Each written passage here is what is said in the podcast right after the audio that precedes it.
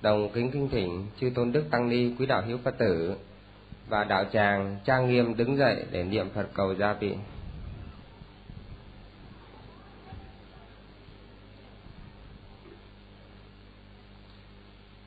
Xin toàn thể quý đạo hữu Phật tử chúng ta chắp tay thành kính hướng về Tam Bảo, hướng về tường tòa giảng sư.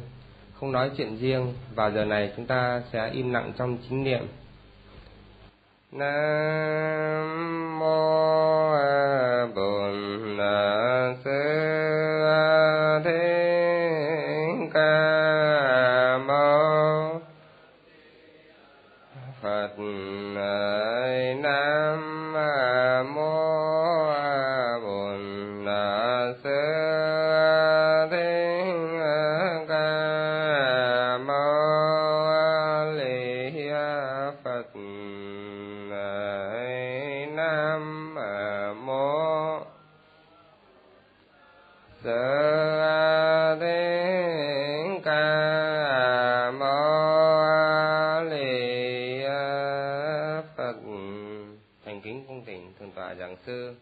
tôn đức tăng ni và toàn thể quý đạo hữu phật tử chúng ta an tọa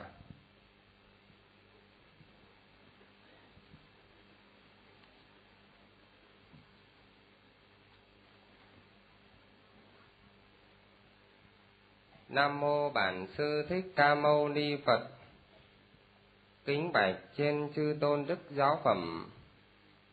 Kính bạch trên thượng tòa Thích Trơn Quang vì giảng sư hiền diền trong đạo tràng. Kính bạch chư tôn đức, một hạnh phúc thật lớn lao cho tăng ni Phật tử tại chốn tổ đình Kim Liên, chùa Đồng Đắc. Hôm nay, ngày mùng bốn tháng hai năm Giáp Thân, là ngày Quý Nhật Tiền Tổ đã dày công hun đúc khai sáng đặt nền móng xây dựng chốn tổ đình Kim Liên chùa Đồng Đắc. Trải qua bảy đời trụ trì luôn kế đăng tục diệm hoàng dương Phật Pháp. Ngôi tổ đình Kim Liên Đồng Đắc ngày một khang trang, tú lệ.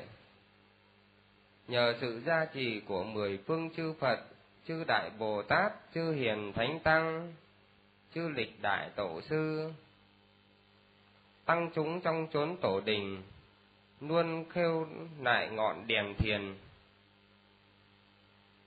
Trong các thời kỳ tại ngôi tổ đình Kim Liên Đồng Đắc đây cũng là nơi an cư kết hạ, là nơi giảng đạo của cố đại não hòa thượng Đức Pháp chủ Giáo hội Phật giáo Việt Nam.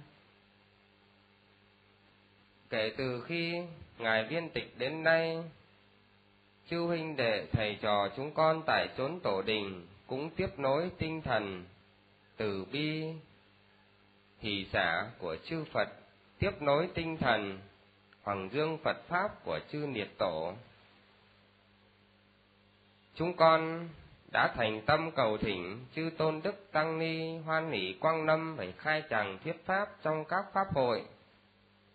Đặc biệt, trong những thời Pháp, trong những năm qua, thường tọa Thích Chân Quang là một vị giảng sư tài cao đức trọng Ngài đã có dày dặn kinh nghiệm trong sự tu tập hành thiền và cũng là vị giảng sư đầy tâm huyết với đạo lực Phật Pháp, mong cho Phật Pháp được trường tồn, nhân dân chúng sinh được an lạc.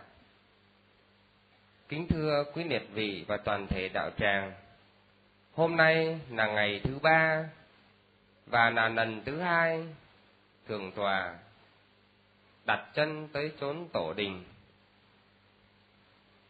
Những dư âm vang vọng của thời Pháp trước. Và hôm nay tất cả chúng ta lại được diện kiến trước dung nhan hiền từ khả kính của Ngài. Toàn thể đạo tràng chúng ta hãy dâng cao một tràng pháo tay thật to, thật dài để chúc thọ thường tọa và kính cầu nguyện thân tâm thường lạc vạn sự kiết tường ngưỡng mong lời pháp của thường tọa sẽ bay xa, nan rộng hơn nữa để cho chúng sinh thấm nhuần mưa pháp. Chúng ta xin nhiệt liệt chào mừng.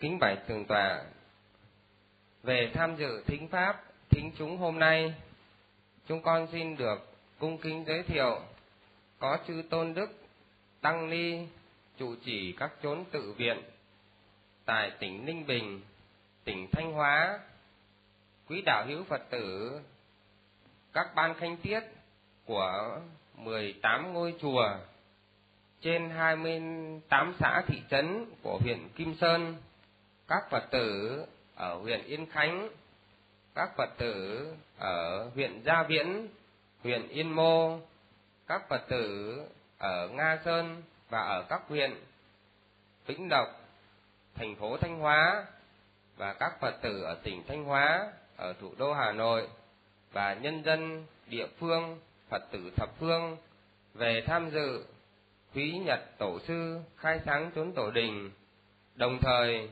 được thính pháp trong buổi giảng hôm nay. Chúng con xin cung kính giới thiệu thượng tọa giảng sư chứng minh và một lần nữa chúng ta nhiệt liệt chào mừng sự hiện diện của tất cả quý liệt vị.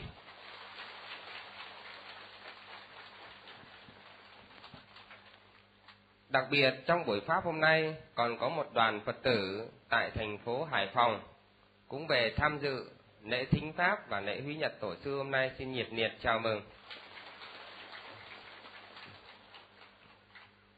Tiếp theo chương trình, chúng con xin thành kính cung thỉnh Thượng tọa giảng sư hoan hỷ bắt đầu thời giảng buổi sáng hôm nay. Trước khi Thượng tọa ban bố pháp nhũ, một lần nữa chúng tôi xin có một cái yêu cầu nhỏ với quý đạo hữu Phật tử và đạo tràng thính pháp thế này. Một thời pháp đem lại lợi lạc cho cả chư thiên và chúng sinh. Vì vậy, thường tòa từ Bà Rịa Vũng Tàu xa xôi thường tọa đã quan tâm về đây, vượt qua gần hai ngàn cây số để đến với chúng ta. Chúng ta thì ở xa nhất là hai trăm cây số trở về đây. Chúng tôi mong rằng với những thời gian đường xá xa xôi tuổi cao sức yếu đó, các vị đừng phí sức. Tất cả Phật tử chúng ta đừng phí sức với cái công sức của chúng ta bỏ cái thời gian ra đi. Vì vậy, chúng tôi mong muốn trong thời Pháp, khi Thường Tòa giảng, tất cả quý vị không hút thuốc, không nói chuyện riêng và không đi lại. Đề nghị các vị trong ban tổ chức đứng rải rác ở hai bên tả hữu của đạo tràng, nhắc nhở và hướng dẫn cho bà con Phật tử, quý khách thập phương đi lại ờ, nhẹ nhàng và chúng ta an trú trong chính niệm để buổi pháp và những lời pháp của thượng tọa giảng được hữu ích. Nam mô A Di Đà Phật. Nam mô Bổn sư Thích Ca Mâu Ni Phật. Kính thưa chư tôn đức, tăng ni, thưa quý Phật tử.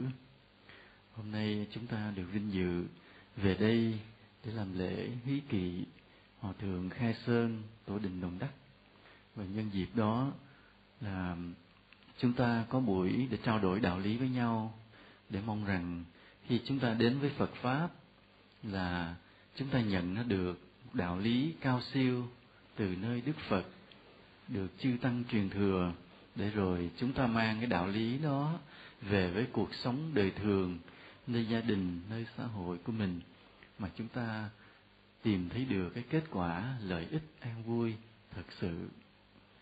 À, kính thưa quý vị, trong hai ngày trao đổi đạo lý hôm nay à, và hôm qua, chúng tôi có nói đề tài là nhân quả công bằng. Hôm qua là bài thứ nhất, hôm nay là bài thứ hai. Những người nào đã nghe được hôm qua thì nghe được cái bài căn bản, hôm nay hơi nâng cao một chút, cho nên có thể vài vị hơi bỡ ngỡ, nhưng xin cứ chăm chú, bởi vì luật nhân quả là vô cùng vô tận. Người hiểu được một chút nào đều được lợi ích một chút nấy. Những vị thánh càng cao siêu thì càng hiểu nhân quả sâu sắc. Còn những người phàm phu như chúng ta thì hiểu ở mức độ căn bản hơn, nhưng vẫn luôn luôn là có giá trị cần thiết cho cuộc đời của mình. Luật nhân quả là một nguyên lý tuyệt đối của vũ trụ. Dù cho cái người nào đó tu tập cao siêu đến mức độ nào vẫn luôn luôn phải chịu sự chi phối của luật nhân quả. Không ai thoát ra được. Không ai có cái quyền thoát ra được. Khác với thế gian ví dụ như à, trong thế gian có những trường hợp cái người họ lập ra cái luật mà có thể họ không tuân thủ cái luật đó. Ví dụ có một lần là đức phật có hỏi ông vua nói rằng như vua ra cái lệnh là cấm mọi người đi vào cái khu vực vườn thượng uyển. Thì mọi người phải tuân thủ, nhưng riêng đức vua thì không. Ông được tự do đi vào cái vườn thượng uyển của ông. Và như vậy, ở nơi loài người là người ta có thể có cái luật lệ và người ta có quyền để thoát ra cái luật lệ đó. Tuy nhiên, luật nhân quả thì không phải là do ai lập ra, mà là một nguyên lý tự nhiên của vũ trụ và nơi cái nguyên lý tự nhiên này không có một quyền lực nào vượt ra khỏi. Ví dụ như một người được cái quyền cao chức trọng trùm hết cả thế giới, thì người đó vẫn là đang chịu sự chi phối của luật nhân quả. Chính vì có nhân, có quả gì đó, người đó mới được cái chức quyền mà trùm phủ cả thế giới, chứ không phải là khi không.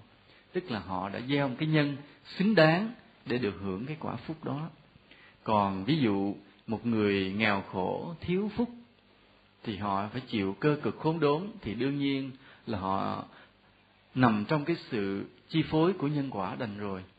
Cả người phúc dày vẫn không thoát ra khỏi. Còn những bậc mà tu hành đạo cao đức trọng, sống một đời thánh thiện, là những vị đó không phải là những người mà có cái ý thoát ra khỏi nhân quả, mà đó là những người luôn luôn sống đúng theo nhân quả lúc nào cũng tự kiềm chế mình.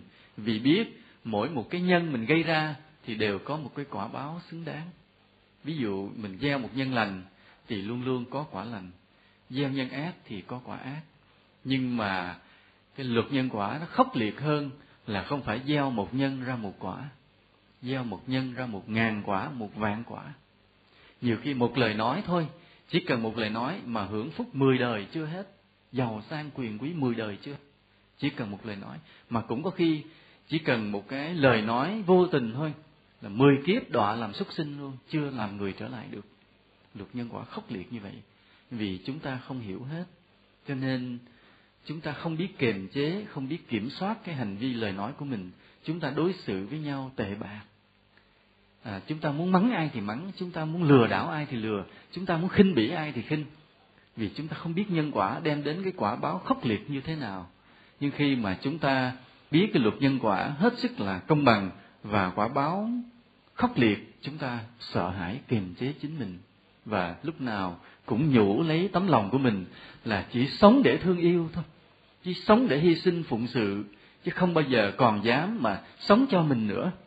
Vì sao vậy? Bởi vì cái nhân của sự ích kỷ nó đưa đến cái quả báo là hèn hạ, đau khổ và cơ cực cho nên cái người nào mà trong tâm chỉ đi tìm cái niềm vui cho mình, sống cho mình, mưu lợi cho mình, thì chúng ta biết cái sự chờ đợi dành cho họ ở mai sau, hoặc là một người khốn đốn, hai là một loài thú, ba là loài ma đói và bốn là đọa luôn địa ngục.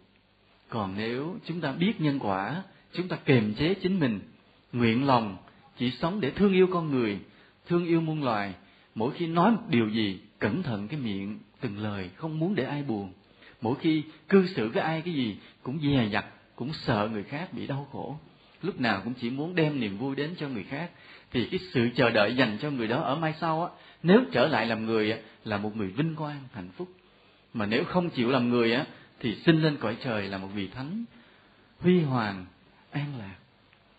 Đó, cho nên nơi luật nhân quả này, khi mà đã được hiểu một cách sâu sắc chúng ta có cái chìa khóa để dẫn cái cuộc đời mình đi về nơi mình mong muốn. Trong đạo phật, cái yếu chỉ quan trọng nhất của đức phật dạy cho chúng ta là vấn đề khổ vui. Trong cái bài pháp đầu tiên khi mà Đức Phật vừa đắc đạo, sau 49 ngày nhập định dưới cội cây Bồ đề, ngài đắc đạo thành Phật. Ý nghĩa thành Phật rất là lớn là khi mà ngài ngồi dưới cội cây Bồ đề, ngài đắc đạo thành Phật thì tâm của ngài phủ trùm che hết cả vũ trụ này. Cái trí tuệ của ngài thẩm thấu hết vũ trụ, cái tình thương yêu của ngài phủ trùm hết chúng sinh. Và lúc đó ngài trở thành bậc thầy của cả cõi trời và cõi người. Tức là dù một vị vua trời quyền uy nhất cũng cảm thấy nhỏ bé trước đức phật. Vì ông vua ở cõi trời tức là vua cõi người là mình đã nể rồi, vua cõi người là đã quyền uy nghiêng cả cõi rồi mà vua ở cõi trời thì còn quyền uy biết bao nhiêu? Vậy mà khi đức phật vừa thành phật, thì ông vua trên cõi trời tự thấy mình chỉ là học trò của đức phật, một vị học trò nhỏ bé. Chúng ta thấy cái việc mà đắc đạo thành phật cao siêu như vậy. Sau khi đắc đạo thành phật, thì đức phật mới bởi lòng từ bi của mình. Ngài mới muốn đem cái giáo pháp truyền bá cho chúng sinh để cho chúng sinh được an vui hạnh phúc.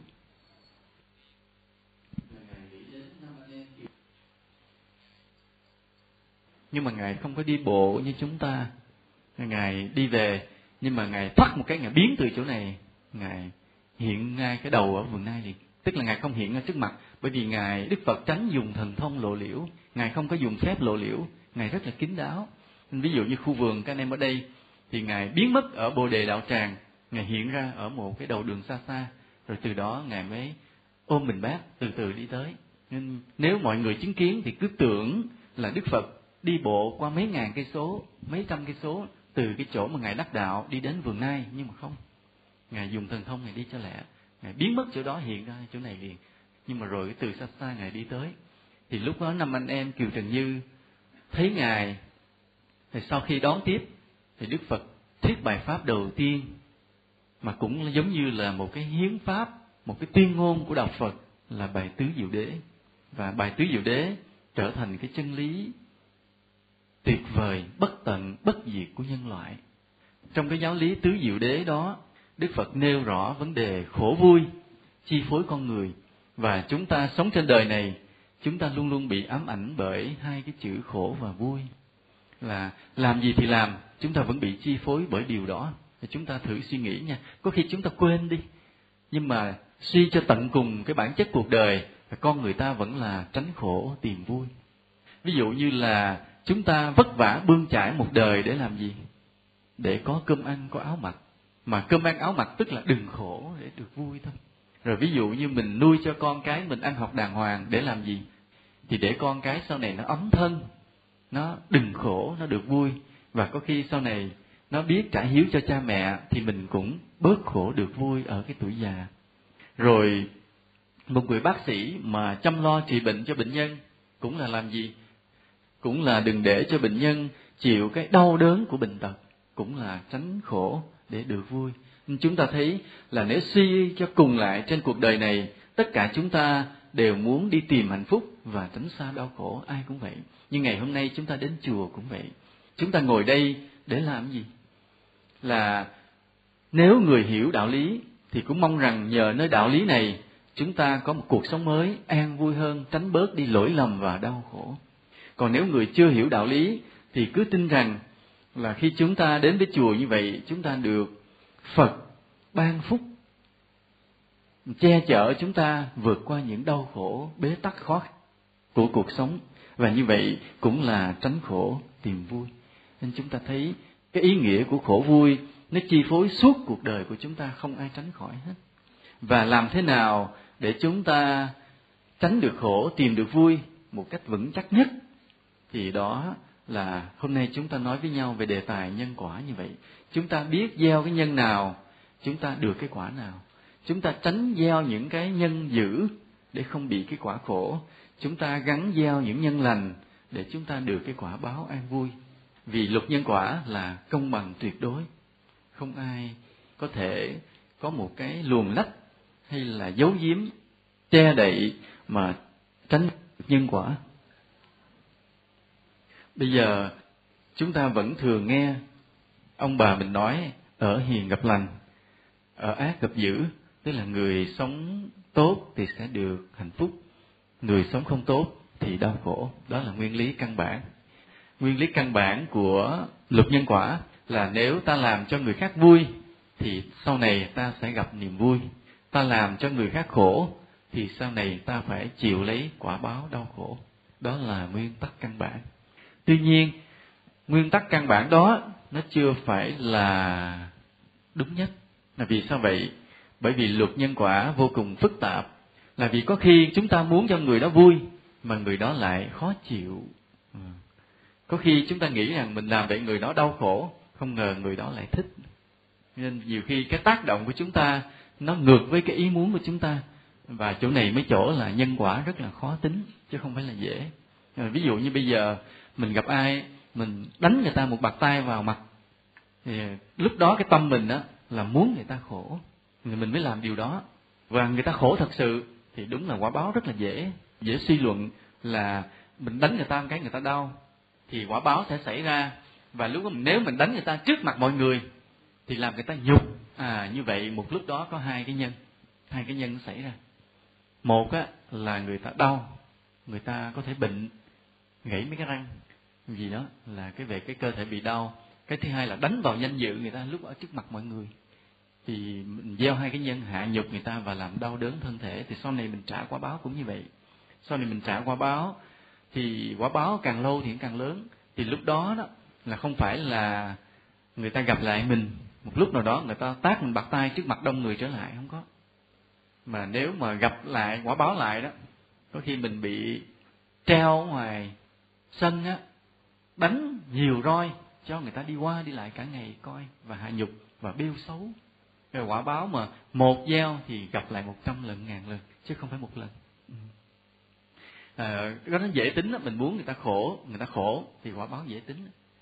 Mình muốn người ta vui rồi người ta vui thì rất là dễ tính. Ví dụ ví dụ như là à, mình thấy trong cái làng xóm của mình có một em bé nó vừa giỏi vừa ngoan tức là đi học lúc nào cũng được xuất sắc mà trong xóm trong làng thì em bé lễ phép là biết kính trọng người lớn à, biết giúp đỡ những người già yếu. Thế là cái mình mới có cái sáng kiến là một hôm khi mà gặp nhau ở cái hội phụ huynh hay là gặp nhau ở làng ở xóm vậy đông người mình mới để dành một cái món quà. Mình mua một chiếc xe đạp. Mình mời cái gia đình nó đến với em bé nó đến. Mình nói là tôi thấy con của ông bà nó còn bé mà nó có cái ý thức đạo đức rất là tốt học hành thì chăm, siêng và giỏi. Mà cái thái độ cư xử đối với người trên, kẻ lớn, thì đàng hoàng lễ độ. Cho nên tôi muốn à, biểu dương mà tôi thay mặt cho bà con, tặng cho cháu một chiếc xe đạp cho nó đi học. Thì cái việc làm như vậy á, nó có hai cái nhân. Một cái nhân là gì? Là mình bố thí vật chất. Và cái nhân thứ hai là gì?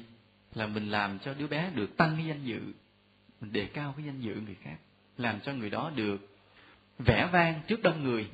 Do có hai cái nhân, cho nên sau này mình cũng được hai cái loại quả báo cùng đến.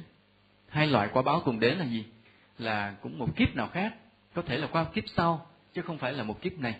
Qua một kiếp sau, bỗng nhiên mình trở thành một cái nhà khoa học, hay một giáo sư dạy giỏi vắn, nổi tiếng cả thế giới, và được một cái giải thưởng của thế giới, chứ không phải là của trong nước, lạ như vậy. Bởi vì nhân quả nó nở ra gieo một được muôn ngàn, chứ không phải là gieo một được một. Mình chỉ khen đứa bé trước làng, trước xã cho nó chiếc xe đạp. Nhưng mà qua kiếp sau thì mình được nguyên một giải thưởng quốc tế mà có thể là lãnh luôn cả mấy trăm ngàn đô la luôn nữa tức là một cái nhân nó ra giống như chúng ta gieo một hạt lúa thì không phải là được một hạt lúa trở lại, mà được một một chùm lúa. Mà chúng ta trồng một cái cây vải, một hạt vải thì không phải ra một trái vải, mà ra mấy vạn trái vải trong suốt bao nhiêu năm trời nên chúng ta thấy về cái nhân quả là như vậy. Tức là chúng ta gieo một điều ác, cái khổ sở trở lại với chúng ta nhiều khi cả 10 năm chưa trả hết. Chúng ta gieo một điều thiện và nhiều khi cái điều lành nó đến với chúng ta vinh quang không thể tưởng tượng cả một đời. Cái quả báo nó dữ dội như vậy. Nên vì vậy những người hiểu nhân quả người ta dè dặt như vậy. Hồi nãy chúng ta vừa nói là chúng ta muốn người khác khổ và người khác khổ thì quả báo dễ tính. Chúng ta muốn người khác vui thì người khác vui, điều đó dễ tính. Nhưng mà có trường hợp mình muốn người ta vui mà người ta khó chịu. Ví dụ như là chúng ta có quen một cô giáo của mình đi, thì mình biết ngày đó là ngày cô giáo của mình, ngày sinh nhật. Vì nghĩ đến cái công ơn dạy dỗ của cô cô thương yêu mình trong những năm mà mình học phổ thông. Và ngày hôm nay, tuy mình đã đi làm việc, là cũng có chút quyền, chút tiền, thì nhớ ngày sinh nhật của cô giáo, mình tặng quà, mình mang luôn một cái bánh kem, bự bằng một cái mâm to tới. Thì trong cái bánh kem đó nó có gì trong? Thành phần nó gì? Nhất là bột phải không? Thứ hai là gì nữa? Trứng gà mà trứng gà hiện nay là dịch cúm gà nữa thứ ba là đường thứ tư là sữa bốn là chất kem béo. Thì đưa đến cái mình tưởng là mình mang cái bánh kem ngon lành như vậy đến cô giáo vui không ngờ cô giáo của, của mặt cổ sụ xuống cô không vui. Vì sao vậy? Vì sao vậy? Bởi vì cô đang trong quá trình ăn kiêng sợ béo sợ tăng đường trong máu rồi ba chết sớm mình đưa cái bánh kem giống như đưa thuốc độc, mình sợ. Nên có những điều nhân quả nó hơi lạ, là mình muốn người ta vui mà người ta lại khó chịu. Mấy cái nhân quả nó rất là khó suy luận. Hoặc là có một tên cướp, một tên vô lại, tên du côn, lưu manh này, nó đứng đi giữa đường, nó gặp người đàn ông, nó gây sự gây sự, gây lộn, đánh lộn với ông. Đánh sao biết lỡ tay đánh chết ông. Thì khi nó đánh chết như vậy, thì bình thường á, thì đây là làm một điều đau khổ cho gia đình nhưng mà không ngờ làm bà vợ rất là vui. Bà vợ vui tại sao vậy? Tại cái ông chồng này ông làm khổ gia đình quá. Bao nhiêu năm hành hạ vợ con chịu không thấu. Mà nhậu nhạt bùa bịch, tùm lum hết cả gia đình sống như trong địa ngục với ổng mà không ai dám hó hé, tại ông dữ quá. Không ngờ ông ra đường bị thằng vô lại đánh chết. Thì thằng đó đánh chết ông sống trốn luôn. Tại nó nghĩ là nó gây cái họa. Nhưng mà không ngờ cả nhà mừng quá chừng. Vợ mừng, con cũng mừng. Nó thà ông chết thì mấy mẹ con nuôi nhau vậy mà nó yên thân hơn là có ông sống nhà khổ quá. Nghĩa là có những cái mình muốn người ta nghĩ rằng người ta khổ nhưng mà người ta lại vui. Chuyện đời như vậy. Nên lúc đó cái nhân quả rất là khó tính. Vậy nên chúng ta nói, cái nguyên lý căn bản là mình làm cho người khác khổ, mình chịu khổ, mình làm người khác vui, được vui. Nhưng mà nhiều khi sự tình nó rất là rắc rối. Cái nguyên lý cơ bản là thế này. Là điều gì ta làm ảnh hưởng đến người thì sẽ trở lại với ta. Hoặc là kiếp này hoặc là kiếp khác. Nguyên tắc là như vậy. Nghĩa là, ví dụ như là mình tặng cái cô giáo cái bánh kem bự sự, như nãy mình nói vậy, là mình nghĩ là cô giáo vui, nhưng cô giáo không vui, thì mình sẽ có cái quả báo như vậy đó. Mai mốt mà người ta sẽ cho mình những cái món quà mà nhiều khi mình không thích ý lắm, không vừa ý lắm, rồi mình phải đem cho người khác. Vân vân, như vậy. Rồi ví dụ như cái thằng vô lại nó đánh chết cái ông chồng mà nó làm cho giải thoát, nó giải phóng cho cái gia đình đó, thì cũng có khi vậy. Thì tưởng là nó ấy, nhưng mà sau này cuộc đời nó vậy trong những kiếp khác, nó trong cái rủi có cái may, trong cái may có cái rủi hoài. Nó lẫn nhau vậy đó, là bởi vì nó làm một việc họa nhưng không ngờ giải phóng dùm cho mẹ con của gia đình kia. Thì cuộc đời nó nó cứ sau này kiếp sau nó vậy. Nghĩa là nó vừa được trúng số thì có người tới, nghĩa là đánh một trận cướp với số tiền. Nó vừa té xuống sông là tưởng thế nào chết đuối, không ngờ té xuống thì nhặt được cái túi vàng nghĩa là trong cuộc đời nó cứ trong mây có rủi trong rủi có mây. Là bởi vì đời trước nó gieo cái nhân như vậy. Gieo cái nhân là tưởng gây họa không ngờ là gây phúc cho người ta. Nên nhân quả rất là phức tạp nó không có đơn giản. Và chúng ta chỉ rút lại cái nguyên tắc thôi. Cái điều gì mình gây ảnh hưởng cho người khác thì mai mốt trở lại với mình. Ví dụ như có những cái tôn giáo kỳ cục thế này là trong cái tôn giáo đó họ cho rằng nếu mà họ giết người khủng bố họ đặt bom họ bắn súng bừa bãi giết người ấy, mà để vinh danh cái đạo của họ thì chết họ được lên thiên đường. À có cái niềm tin kỳ khôi như vậy. Về cái đạo đó họ cứ cho giết người thoải mái. Nên nghe cái đạo đó ai cũng sợ chứ chúng ta không muốn nói đạo nào. Nên là tạm thời có những cái tôn giáo kỳ lạ, cuồng tín, tức là họ không có căn cứ trên nhân quả. Mà cái người mà mấy cái tay giáo sĩ nó muốn giết người thì nó đưa ra một cái niềm tin bậy bạ là à tụi bay cứ đi giết người nhiều ấy, rồi tao bảo đảm tụi bay chết lên trên thiên đường ở. Mà cái người tín đồ thì họ lại mê muội không suy xét thân nhân quả. Bởi vì cái tôn giáo nó không nói đến luật nhân quả mà chỉ nói đến niềm tin. Nên tin một cách sai lầm cuồng tín. Và cái tay đó đi đặt bom một cái chỗ nào đó cái đông người cái nó giết người ta. Để nó gây tiếng vang nó gây cho cái xã hội nó rối loạn bất an. À, và như vậy nó tưởng là nó được lên thiên đường nhưng mà cái quả báo trở lại không phải vậy. Nó tin là một chuyện nhưng mà quả báo đi đường riêng quả báo đó như thế này. Thì trong cái lần mà nó đặt cái bom á nó giết được hai chục người. Ừ, với nó làm bị thương ba chục người.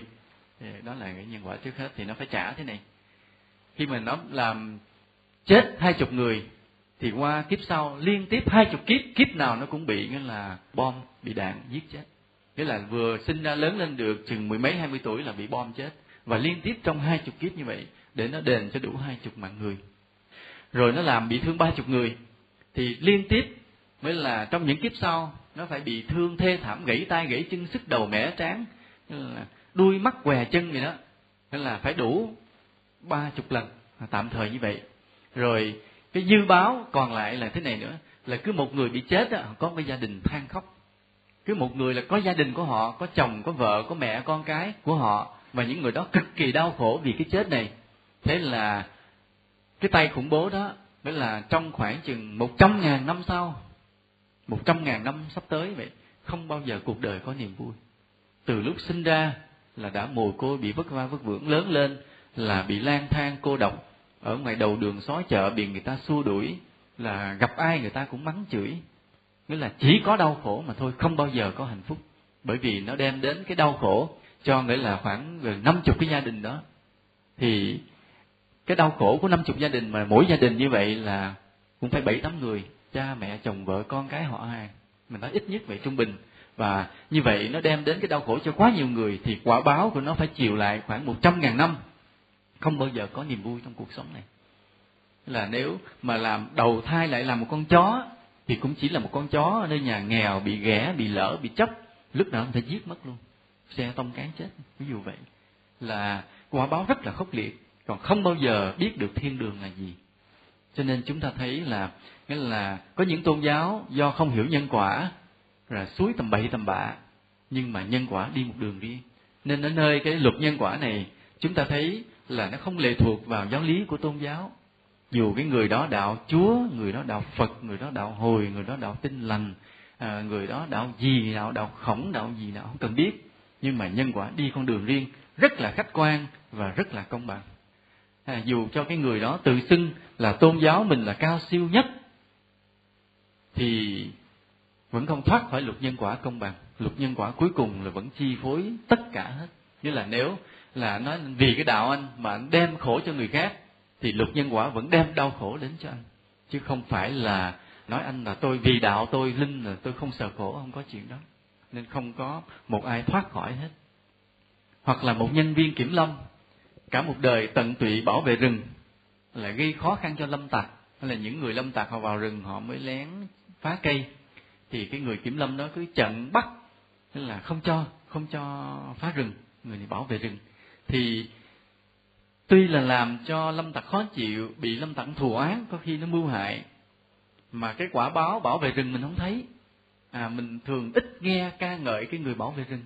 Mình chỉ thấy mình khen cái người nào mà làm lợi cho con người trước mắt thôi ví dụ một cái doanh nghiệp mà làm ăn được lãi to cái nhà nước khen thưởng à, là một bác sĩ cứu sống được bao nhiêu bệnh nhân là nhà nước khen thưởng à, là một giáo viên dạy được học sinh ngoan giỏi được nhà nước khen thưởng. Chứ còn người nhân viên bảo vệ rừng à, chỉ bảo vệ cây cái cây vô tri vô giác thôi. Thì mình không thấy à, như vậy không thấy ai khen thưởng không thấy cái nhân quả rõ ràng nhưng mà luật nhân quả công bằng. Công bằng như thế nào? Công bằng là rừng là cái môi trường bảo vệ cái cuộc sống hành tinh này. Là nếu không có rừng, chúng ta chết hết liền.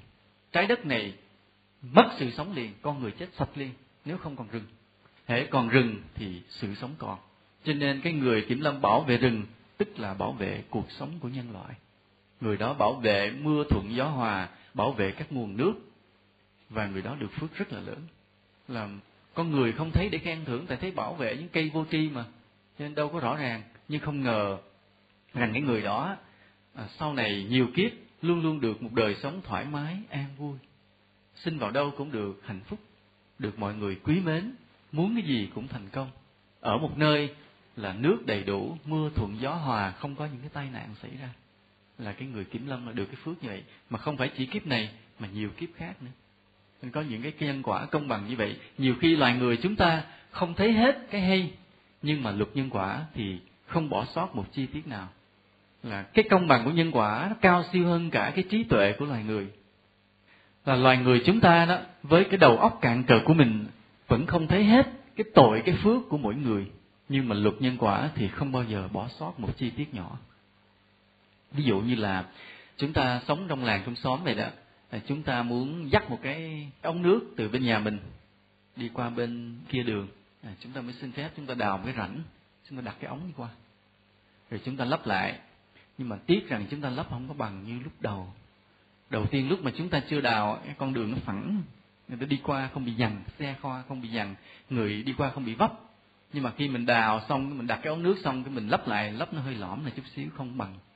Thì cái xe đi ngang dằn cái xe đi ngang dằn cái người đi bộ vấp một cái.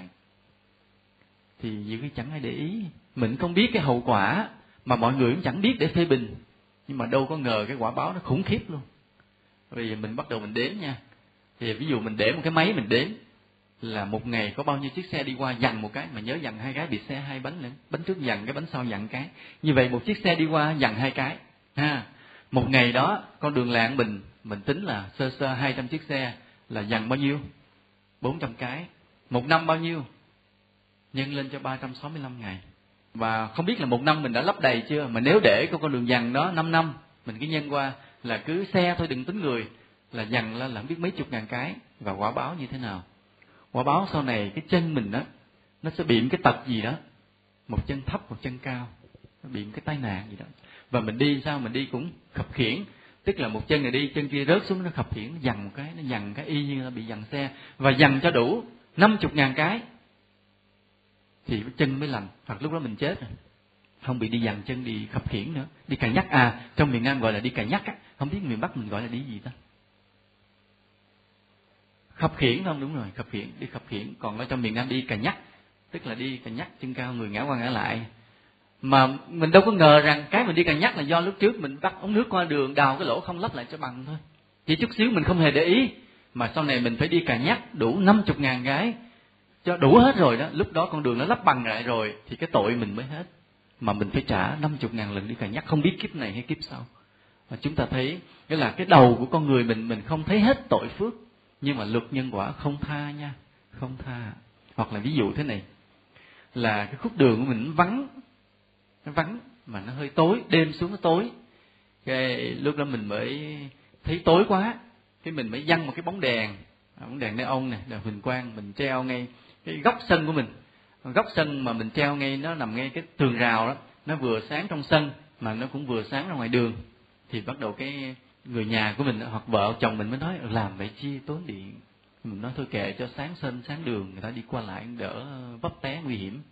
Thì ngày nào ờ, hệ tới chiều tối là mình cắm cái điện để vừa sáng cái sân mình vừa sáng cái góc đường đó. À, suốt bao nhiêu năm như vậy cho tới ngày mà nhà nước lắp cái đèn đường thì lúc đó mình mới bắt đầu mới hết cái công lúc đó mình mới tắt cái bóng đèn của mình lại. Còn trong suốt ba năm lúc mà nhà nước chưa làm cái đèn đường á, trong ba năm đó mình để bóng đèn mỗi đêm trừ khi cúp điện, còn không mình cháy suốt đêm và mình chấp nhận tốn cái tiền điện nó trả thêm tiền điện đó để đem lại cái cái đường đó một chút ánh sáng. Thì rồi cũng chẳng ai để ý gì lắm đâu. Tổ trưởng cũng không biết để khen mình, nhà mình thì chỉ thấy rầu tốn điện.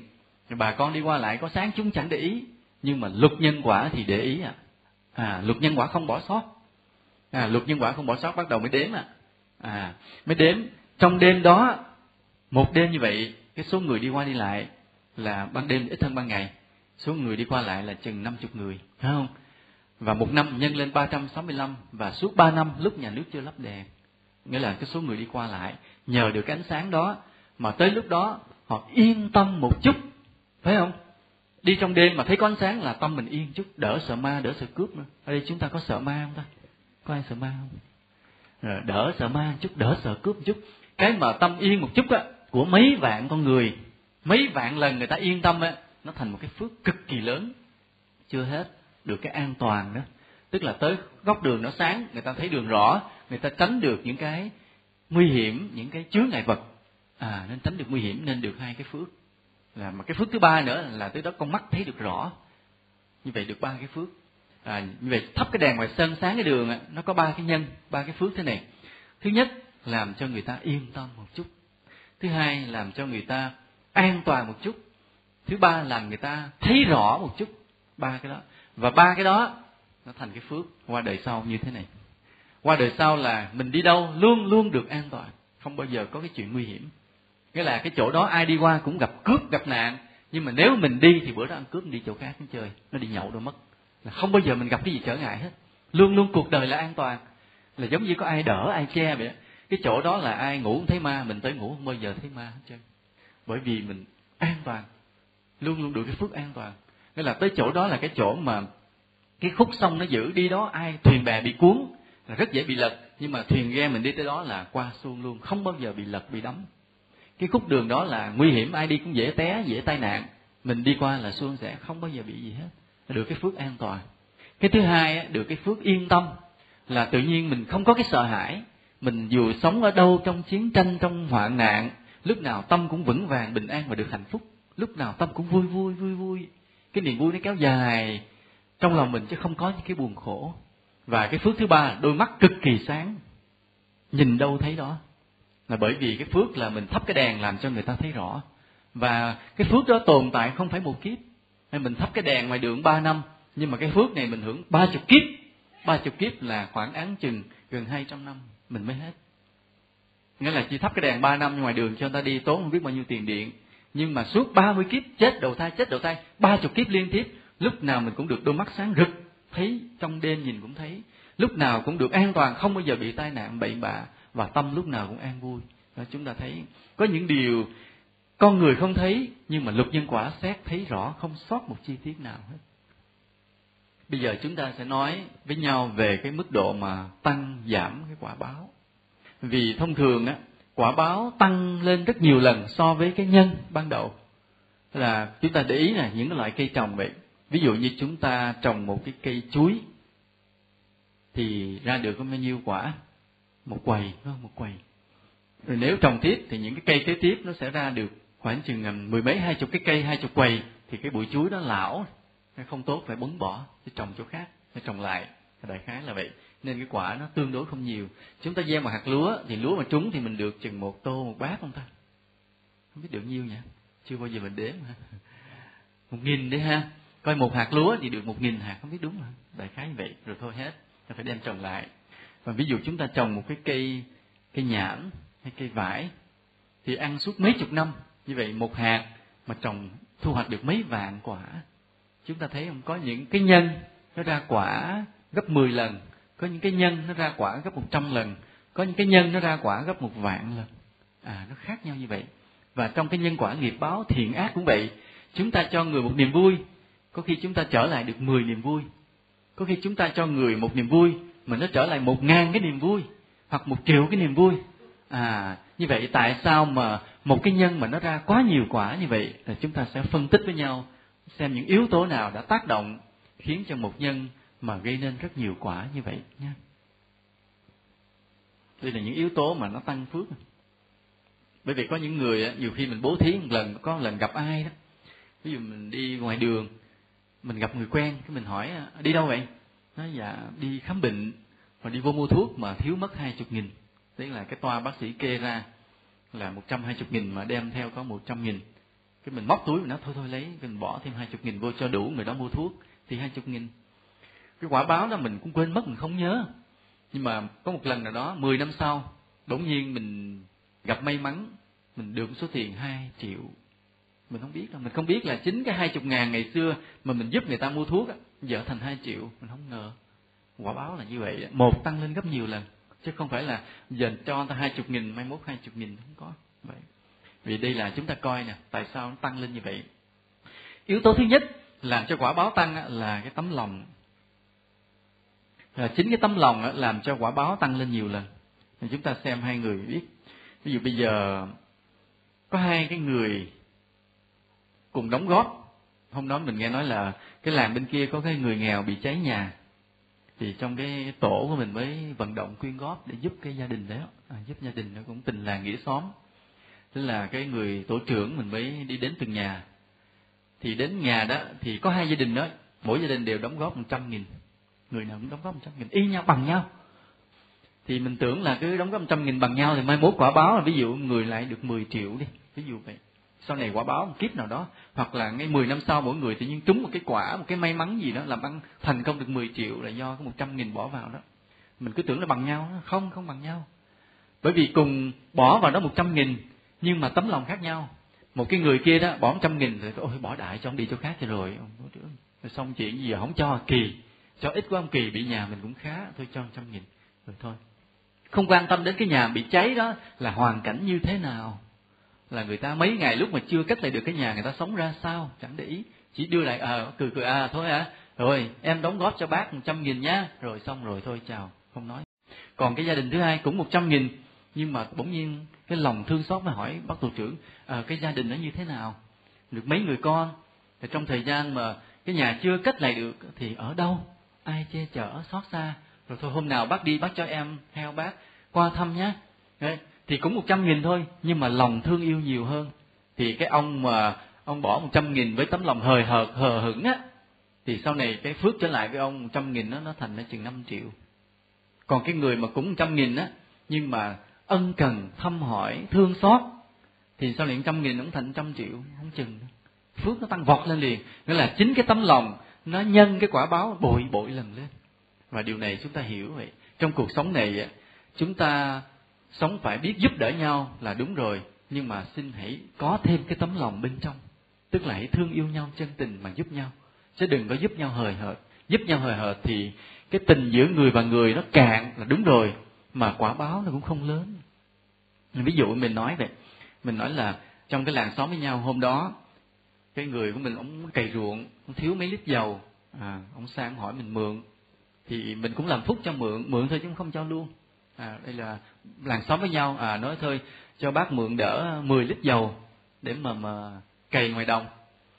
Nhưng mà khi mà mình cho mượn á đây là cũng là việc làm phúc nha giúp người ta lúc đó cũng làm phúc. Mình cho mượn nhưng mà lòng mình ân cần.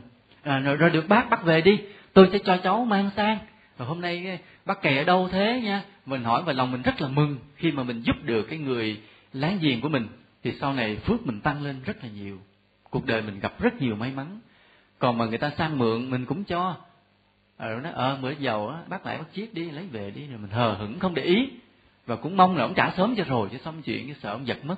À, thì cũng giúp người ta cũng cho mượn 10 lít dầu mà cái tâm quá hờ hững. Thì sau này cuộc đời mình gặp may mà cái may nhỏ nhỏ sơ sơ không đáng kể. Còn mà có thêm tấm lòng một chút thì cái may mắn đến với mình rất là nhiều. Nên chúng ta thấy là một yếu tố để làm cho quả báo tăng lên gấp bội lần chính là tấm lòng đối với nhau nên chúng ta nhớ là sống trên đời hãy giữ gìn cái tấm lòng với nhau. Nghe pháp mà chúng ta gây ồn sau này mắc quả báo đầu óc tâm tối. Không có trí tuệ. Khi nghe pháp đây là cái yếu tố quan trọng thứ nhất. Vậy cho nên từ hôm nay vậy chúng ta nhớ chúng ta đi chùa chúng ta lễ tổ. À, lát nữa chúng ta sẽ vào dân hương à, lạy phật. Chúng ta chỉ xin một điều là lát nữa đó chúng ta sẽ vào, chúng ta lạy phật, dân hương, và chúng ta sẽ cầu nguyện một điều. Cầu điều gì? Ai nói chính xác à? Hôm nay mình sẽ không cầu cho mình giàu sang khỏe mạnh nữa, mà sẽ cầu điều thế này.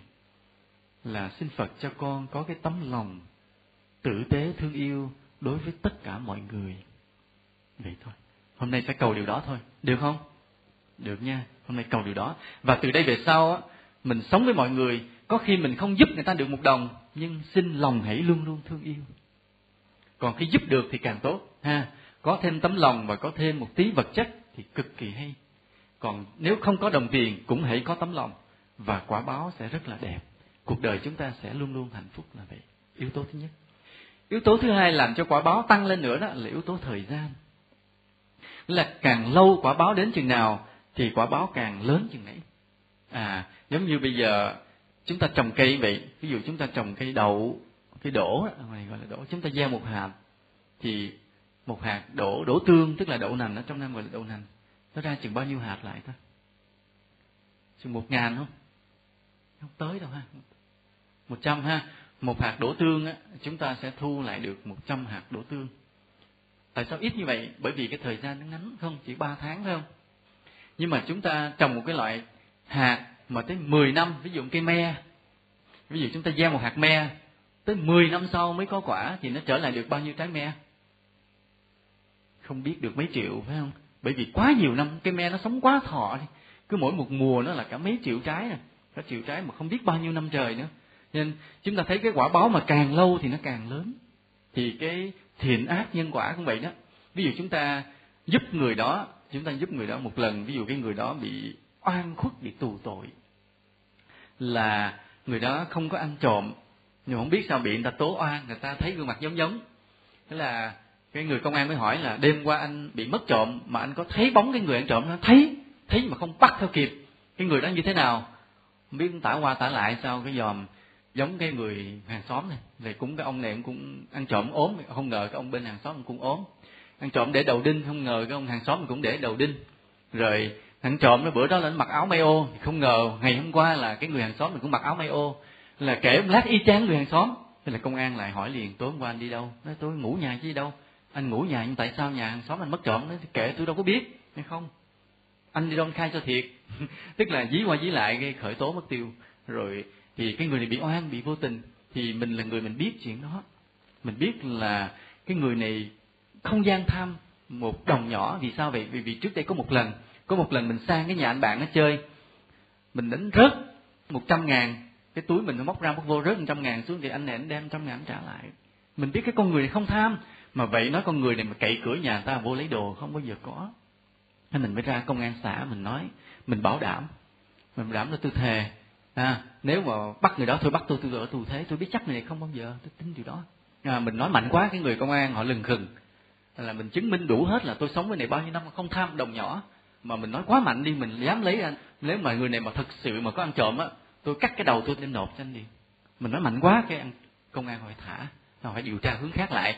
Chứ không cứ chăm chăm, cứ bị nó khai giống gương mặt quá đi, cứ chăm chăm, không tìm điều tra cho khác nữa. Cứ dí công đó cho bằng được bắt không luôn. Nhưng mà nhờ có mình nói một tiếng, cái người này thoát tù tội.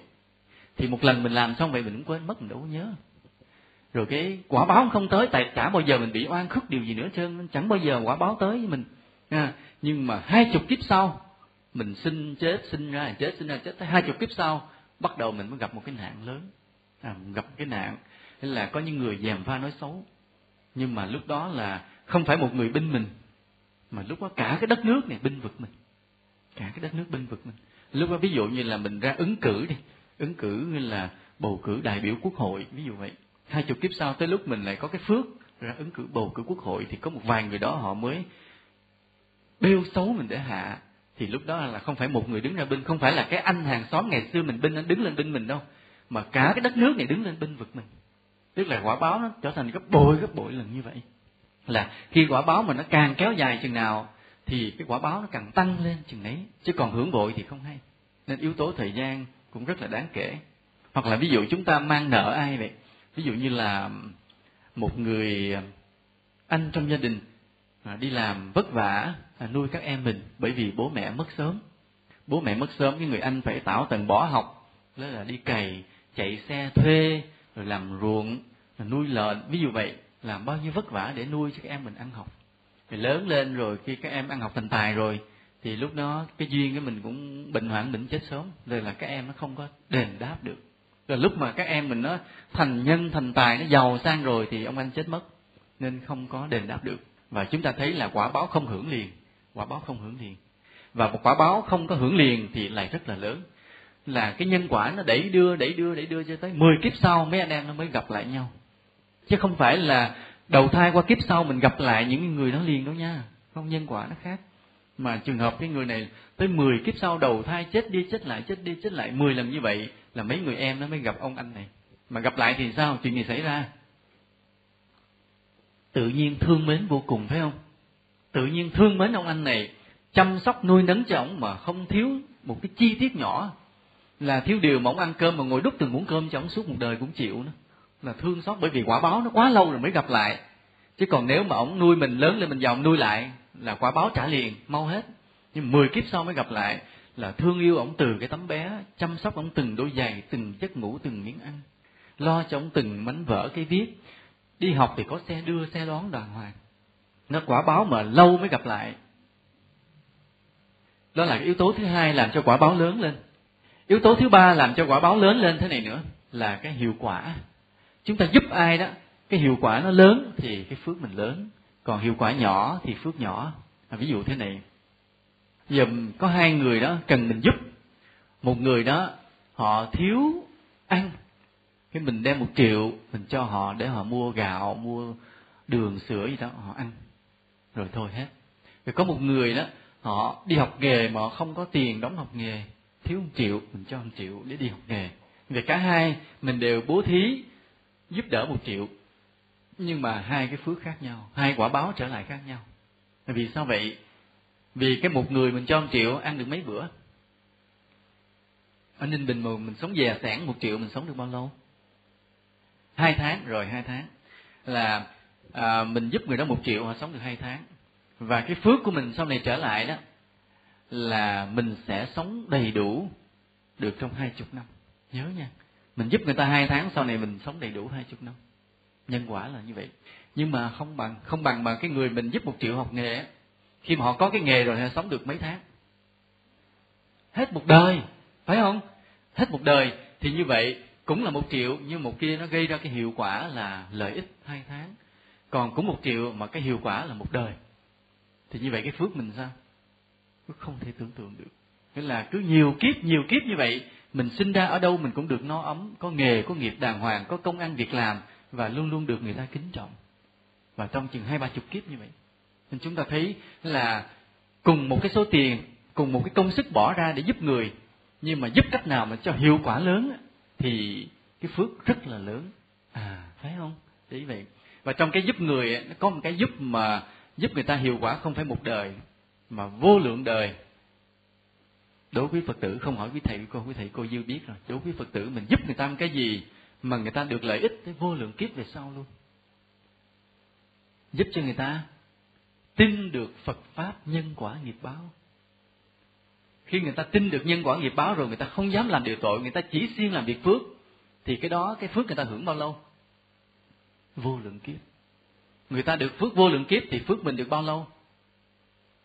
Phước mình là không tính kể được.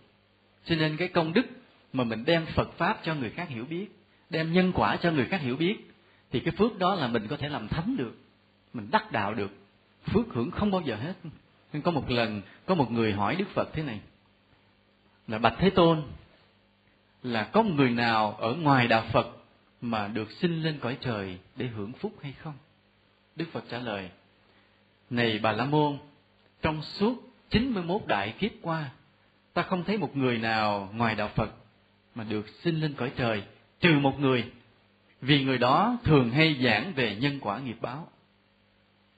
Nên chúng ta thấy là đức phật cũng xác định cái phước cực kỳ lớn là cái phước giúp cho người khác hiểu được nhân quả nghiệp báo và bây giờ chúng ta cũng vậy. Chúng ta nghe lời phật dạy. Chúng ta về lại gia đình mình. Chúng ta gọi chồng vợ con cái mình ra. Trong mỗi bữa ăn cùng với nhau dưới ánh đèn, thân yêu đầm ấm. Vừa ăn, mình nói nhân quả. Nói các con phải hiểu một điều là các con gieo nhân gì, các con sẽ gặt quả đó. Các con biết kính trọng người lớn, thì các con lớn lên được người ta kính trọng, nghĩa là các con sẽ thành công lúc lớn lên. Còn lúc nhỏ mà các con sắc sược hỗn láo với người lớn thì lớn lên các con không thành công được điều gì hết, làm đâu thất bại đó, để người ta khinh thường trở lại. À đó mình gieo nhân. Có con gặp người khổ mà các con làm lơ, thì sau này cuộc đời các con khốn khó, không một ai ngó tới. Nên là các con phải biết giúp người, thương người. Đó, nghĩa là trong những bữa ăn mà mình nói về nhân quả, mình dạy cho con mình đạo đức, tức là cứu nó cả vô lượng kiếp tới. Mà chẳng những là con cái, vợ chồng mình mình lại sang hàng xóm. Mình nói hôm nay là ngày kỵ tổ đồng đắc là, nào giờ tôi không thấy anh đi chùa, hôm nay tôi đi chùa, tôi muốn mời anh cùng với tôi đi chùa một chút. Thì anh kia anh cũng ngơ ngơ ngơ. Anh có tính từ chối, nay tôi tôi mắc kẹt. À tôi mắc kẹt là à, ra đồng làm chuyện gì đó. Mình nói, tôi cũng kẹt nha mà tôi kẹt hơn anh nữa. Nhưng mà có những cái điều nó giá trị hơn là ngày anh ra đồng, anh trăm đồng ngày hôm nay. Bởi vì một năm có một lần à anh hãy đi với tôi.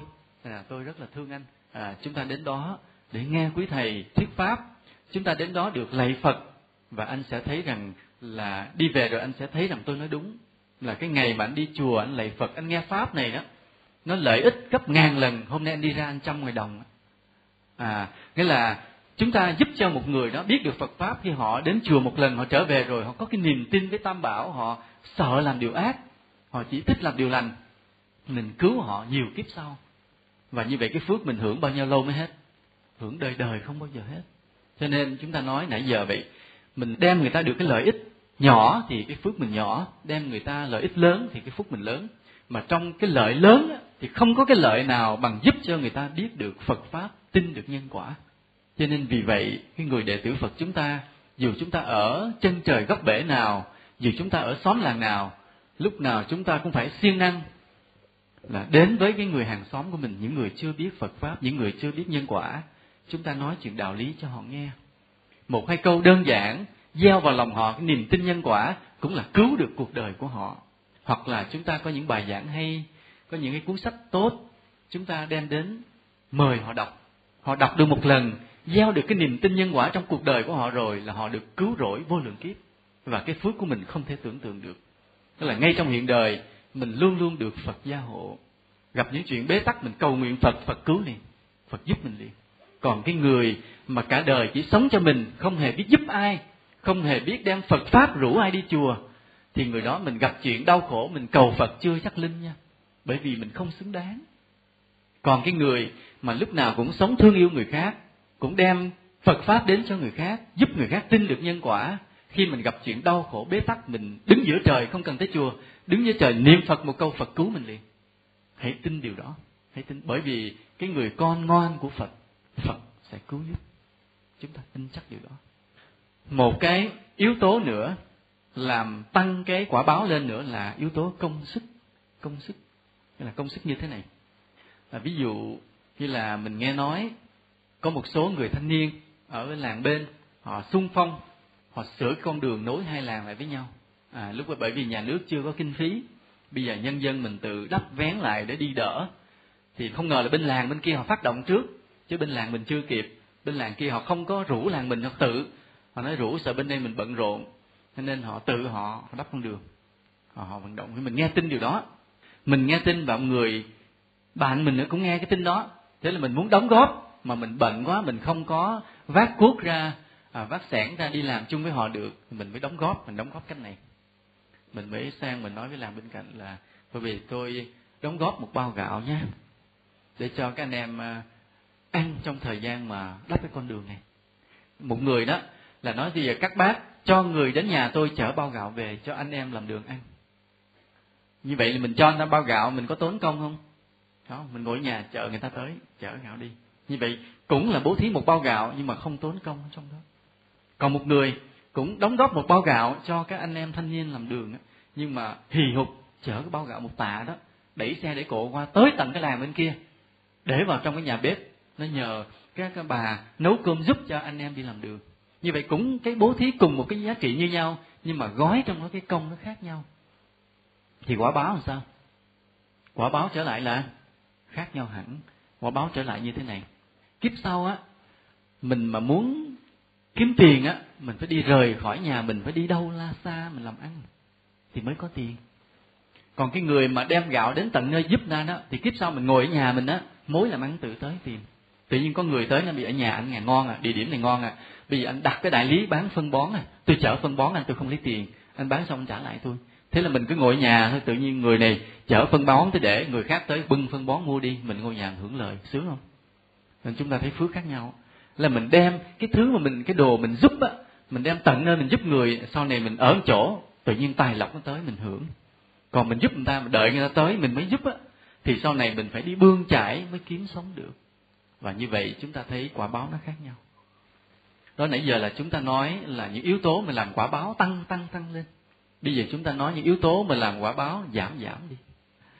Nên làm phúc không phải là được hưởng nguyên như nãy giờ mình nói mà có những yếu tố phá mất. Phá mất. Ví dụ như là mình gieo một hạt đổ lên nhưng mà thay vì mình để cho nó được sương được nắng mình cứ lấy cái, cái tàn mình che cái cây lên nó nổi. Nhiều khi nó ra được một hạt đổ ra được năm hạt đổ rồi cây chết luôn là như vậy là có những yếu tố mà làm cho quả báo nó không sinh ra nhiều nữa nó giảm bớt. Là đây chúng ta nói thế này yếu tố gì? Thứ nhất là khoe khoang. Tức là khi mình làm phước mình giúp người mà mình cứ đem mình nói riết ra thì cái phước mình hết lần lần có khi hết luôn mất luôn không có giống như chưa từng bố thí. À, ví dụ như là cái người hàng xóm bên cạnh mình. À, hôm đó cái người chồng đi vắng cái người vợ ở nhà nhầm cái lúc đau đẻ thế là cả gia đình mình kêu cả vợ cả con mình cái đưa người đó đi đẻ giùm. À, đi đẻ xong xuôi hết bệnh viện mình lo lắng chăm sóc rồi mình trở về nhà trở về nhà rồi mình cho vợ mình qua lại chăm sóc. Thì tới ngày cái người chồng về họ biết cái chuyện đó thì họ mới qua cảm ơn ha. Qua cảm ơn thì đứa bé được sinh ra lớn lên dần dần. Thì cái chuyện mà mình giúp cho đứa bé được đẻ ra đó mình cứ kể cho tới khi mà nó lớn lên nó có cháu ngoại rồi mình vẫn kể. Mình đi mình khoe hết cả làng cái thằng đó mà bữa đó mà không có tôi đỡ đẻ nó, giờ này nó đâu có mà nó làm ăn mà nó có con có cháu. Là nhờ bữa đó mà không có tôi là nó chết rồi. Nghĩa là mình cứ khoe hết đầu làng cuối xóm mình khoe, nghĩa là nghĩa là ông kia ông càng lớn lên chừng nào thì ông càng mắc cỡ chừng đấy. Mới đầu là cái ơn, phải không? Mới đầu là cái ơn rõ ràng á. Giống như mình là một người cha mẹ thứ hai, nhưng mà cái đi khoe riết khoe riết rồi cái nó lớn nó chịu không nổi nữa. Lớn lúc đó mình đã già rồi thì nó lớn lên bắt đầu nó có con, có cháu, nó dựng vợ cả chồng rồi. Lúc đó mình đầu tóc mình đã bạc, râu đã bạc rồi nhưng mà nó gặp mình đâu trốn đó. Thể gặp mình là mình nhắc, ô, mày, trời ơi, kỳ đó, tao lỡ đẻ mày ra. Nên là nó trốn mình mất tiêu. Nghĩa là ơn đó không thấy, bắt đầu thành ghét. Nên chúng ta thấy làm phước mà khoe khoang ba hết phước thì cũng vậy, bây giờ mình, hôm nay ví dụ húy kỵ chùa đồng đắc cái mình mình đem tới chùa là một cái bao đồ rau quả, rồi bao gạo mình cúng chùa. Thì như vậy được phước, bởi vì thập phương bá tính tới ăn mà nên mình cúng như vậy phụ với chùa để mà đãi thập phương bá tính là tốt lắm.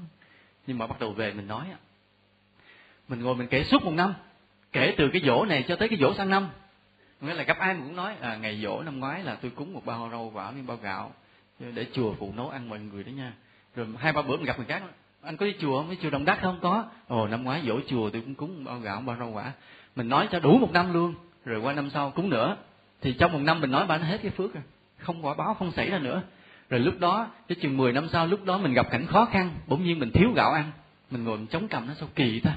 Năm nào tôi cũng đem bao gạo tôi cúng chùa, bố thí cho thập phương bá tính mà sao lúc này tôi lại thiếu gạo ăn? Mình đâu có biết rằng bị mình cúng nhiều mình khoe, mình cúng nhiều mình khoe bá hết phước giống như chưa từng cho một hạt gạo nào. Nên không hề có phước luôn đó. Nên vì vậy là khi mà chúng ta làm phúc, nhớ kín cái miệng dùng, không được nói. Với là giấu kín luôn, không cho ai biết càng tốt, thì người đó được cái phước rất là bền, không sức không mẻ gì hết à như vậy.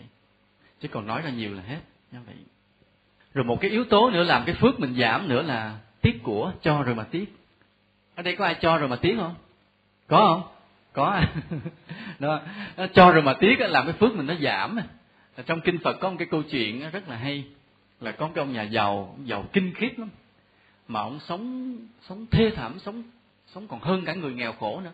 Ăn thì bằng cái chén bể mà cơm mới nấu ra thì tiếc không dám ăn, đợi nó thiêu thiêu rồi mới thôi, lật đật ăn, chứ sợ bỏ. À nghĩa là thịt cá đem về nấu nấu thấy nó, trời, thấy tốt quá, uổng không dám ăn. Để tới chừng mà nó gần thiêu mới lật đật lấy ra ăn. Còn áo mà tốt đem về đó, mua đem về rồi cái mặc sợ nó cũ, không dám mặc. Tới chừng chuột cắn rồi lật đật đem ra vá mặc tức là cái người đó giàu mà sống như người nghèo, tới khi chết thì không có con. Thì tài sản bị ông vua ông đem ông xung công hết, đem vào công quỹ hết thì ông vua đó sau khi ông xung công hết tài sản rồi ông đến hỏi phật. Ông hỏi bạch thế tôn là tại sao cái nhân quả gì mà cái người đó giàu như thế mà sống còn hơn cả người nghèo nữa? Thì đức phật mới nói rằng trong bao nhiêu kiếp trước á, thì cái chuyện nó xảy ra thế này là cái người đàn ông này lúc đó có một vị thánh đi ngang nhà mỗi ngày đi khất thực ôm cái bình bát đi khất thực. Vì thời đó những vị tu hành họ hay đi khất thực chứ họ không như thời nay là phật tử biết mà đem tới cúng mà phải đi vào làng ôm bình bát vậy tới giờ ăn cái ai bỏ, ai cho gì cho, vào trong bình bát thì họ không mới ăn. Thì cái ông này, ông ngồi trong nhà, cái ông thấy có một vị sa môn đi ngang, mà không ngờ cái vị tu sĩ đó là một vị thánh đã đắc đạo. Cho nên cúng cái người đó phước rất là lớn. Thì ông mới sai cái người nhà, ông nói ờ thôi đem cái sữa ngon này đem ra cúng. Cái người nhà mới mang cái bát sữa ra, cúng giường cái vị thánh đó. Rồi vậy thôi. Sau khi mà cúng xong rồi ông ngồi trong bụng tiếc ông nói, tiếc quá, bát sữa ngon ghê, em đi cho ông thầy tu đó uống ghê à nhưng qua ngày hôm sau gặp cái ông lại cúng nữa. Ông nói ờ hôm nay có cái bánh này có bánh cốm mà bánh cốm đinh bình ngon à đem cho. Thì khi mà đem cho xong cái vị thánh nó bưng cái bánh cốm đi rồi ông ngồi nhà nó tiếc bánh cốm ngon ghê mình chưa ăn cho tiêu nghĩa là cho mà tiếc cho mà tiếc thì đến cái kiếp mà đức phật có mặt á, thì ông cũng có mặt. Mà ông giàu cực kỳ luôn. Nghĩa là khi mà khám phá ra cái nhà còn lúc mà ông chết rồi đó vô mà dở cái kho mở cái cửa ra là vàng trong nó đổ ra. Nó đổ vàng ở trong từng đồng tiền vàng như vậy, nó từ trong bởi vì cái cửa nó chận thôi. Đến khi mở cậy ra được rồi, nó đổ xoa ra một cái đầy hết trơn luôn. Mà sống như người nghèo. Nguyên nhân là bởi vì ổng hay cúng cho cái vị thánh nó cúng đều đặn mỗi ngày, mà cúng xong thì tiếc. Chính vì cái tiếc đó mà ông không nhắm hưởng. Nên chúng ta mà, ai mà trong nhà mình có vàng nhiều mà sống tằn tiện quá, coi chừng kiếp xưa mình bố thí mà tiếc đấy nha. Rồi một cái nguyên nhân nữa mà làm cho mình tổn phước nữa nè, làm phước mà lại ít phước nữa một cái nguyên nhân nữa mà mình làm phước mà mình bị không được hưởng phước nhiều là mình kiêu mạn mình tự cao à, ví dụ như là cái người bên cạnh mình cái lúc đó họ khó khăn họ bị mất việc làm. Đó là do cái sở họ bị sao không biết họ bị mất việc làm. Thì những ngày đó họ khó khăn. Vì họ khó khăn người mình thì mình lại có dư. Thế là cái tuần nào mình cũng mang sang 50 lít gạo mình cho. Thì mình nuôi người ta suốt mấy năm như vậy đó cho tới khi người đó có việc làm rồi cái thôi mình mới không cho nữa tức là mỗi tuần mình cho 50 lít gạo, mình cho nuôi cả nhà đó cho tới mấy năm. Thì phước lớn không? Lớn chứ đâu có nhỏ không? Giúp ai mà giúp kiên trì như vậy là cũng tốt bụng lắm, không phải đơn giản. Nhưng mà khi mình giúp người ta như vậy đó, thì trong cái lòng mình mình tự cao, mình coi thường người ta, khinh người ta. Mình đối xử người ta như con cháu trong nhà. Nghĩa là mỗi khi mà mình có việc gì cái mình kêu, ê tứ tứ mày qua bảo à. Ồ, cái cầu tiêu của tao nó nay nó làm sao đâu, mày qua mày vét giùm tao. Tức là tuy giúp người ta, nhưng mà trong lòng coi thường người ta. Thì nên sau này cái phước cũng bị suy giảm. Là thay vì cái phước đó đáng lẽ là mình được giàu sang, nhưng mà không ngờ chỉ kha khá thôi chứ không được giàu. Là bởi vì mình cho người ta tiền mà coi người ta thấp kém quá, nên phước bị tổn giảm. Nên vì vậy, khi mà chúng ta biết đạo chúng ta giúp ai, chúng ta vừa giúp vừa thương vừa tôn trọng. Để cho cái người mà được mình giúp người ta còn có cái thể diện, còn có cái danh dự chứ không phải mình cho người ta một trăm ngàn mà người ta nhục nhã. Là không được. Nên vì vậy mà đôi khi, nhiều khi gặp một đứa bé vậy, lúc mà mình đang có mấy cái bánh, một đứa bé hàng xóm chạy ngang mình thương con cháu mà, mình thương trẻ em mà ngoắt lại nó lại con, là để ông cho ông cho. Nhưng mà không phải là mình cầm mình thấy mình ném một cái, như là ném đồ ăn cho chó không có. Kêu lại tới nơi, vuốt đầu xoa rồi cầm bánh đưa vào nó, mở gói giùm nó cho con ăn tức là mình cho một đứa bé thôi, bố thí một đứa bé thôi. Mà với cả cái thương yêu và trân trọng, thì như vậy phước một mà tăng lên một trăm lần. Chính cái lòng tôn trọng cái người mà mình giúp, thì phước tăng lên cả trăm lần. Còn mà, ê, mày, lại đây có bánh à? Cầm bánh quăng xéo nhỏ chụp. Không biết chụp được không? Thì cho mà coi thường, thì mình cho nó cái bánh thì sau này mình sẽ lại được chừng hai, ba cái bánh thôi. Tức là cái phước nó ít lại hay không có nhiều. Đó là tại sao, lý do tại sao chúng ta cúng chùa mà mình có phước là bởi vì có ai vừa cúng chùa mà dám khinh quý thầy quý cô không? Không phải không?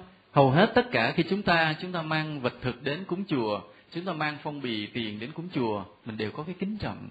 Chính vì cái kính trọng đó mà một đồng cúng chùa nó thành triệu đồng là vậy là vì có cái kính trọng nằm trong á. Mà còn tại sao mình bố thí giúp cho người khác mà không phước nhiều? Bởi vì mình hay bị cái coi thường. Mình cho ai là thường là mình coi thường người đó. Chỉ trừ cái người mà chức lớn mình tặng quà mình nể mà tặng quà thôi, nó khác. Chứ còn cái người nghèo mình cho ai mình hay coi thường. Và vì vậy mà mình ít phước. Còn bây giờ mình hiểu lý nhân quả rồi, vẫn có phước như thường. Ví dụ đó là một cái người nghèo bên cạnh mình. Ở gần mình biết cách mình năm ba căn nhà. Hôm nay cái mình nấu được món ăn ngon. Hôm nay bỗng nhiên cái mình nấu được món bún gì đó ngon. Cái mình phải sai con mình là mang cái, trong nam kêu cà men không biết ngoài này kêu gì. Cái làn phải không? Cặp lòng à. mình mới sai con mình là cầm cái cặp lòng bỏ bún vào trong á, mang sang và dặn con mình rõ ràng. Con sang, con khoanh tay nha, con cúi đầu. Con nói hôm nay là bố nhà con nấu được món bún. Không biết mà bắt có bún gì đó bún mọc rồi. Này mà nhà mình nấu được món bún mọc ngon nha. Mang là biếu bác ăn lấy thảo. Con để cặp lòng lên. Con chào hỏi từng người lễ phép cúi đầu rồi con mới được về. À thế mình dạy cho con mình như vậy. Tức là mặc dầu nhà mình là nhà gạch, nhà đầu nhà kia, nhà lá nhưng mà con mình mang cặp lòng tặng ăn lý thảo buổi trưa mà với tất cả sự lễ độ của nó là chính vì mình tôn trọng nên mình bắt con mình tôn trọng. Thì sau này cái phước cực kỳ lớn mình phước lớn mà con mình phước cũng lớn. Bởi vì mình cho ai mà cho với cả cái tấm lòng trân trọng phước rất là lớn. Cái đấy gần giống như cúng chùa luôn vậy. Đó, đó là những yếu tố mà làm cho phước tăng lên hay là phước suy giảm. Nên là chúng ta đã bàn với nhau như vậy. Mà khi phước có rồi thì phước nó tạo ra cái điều gì cho chúng ta may sau? Thì thứ nhất là phước tạo ra cơ hội may mắn. Cái người mà hay gặp may á, là do có phước chứ không có khi không.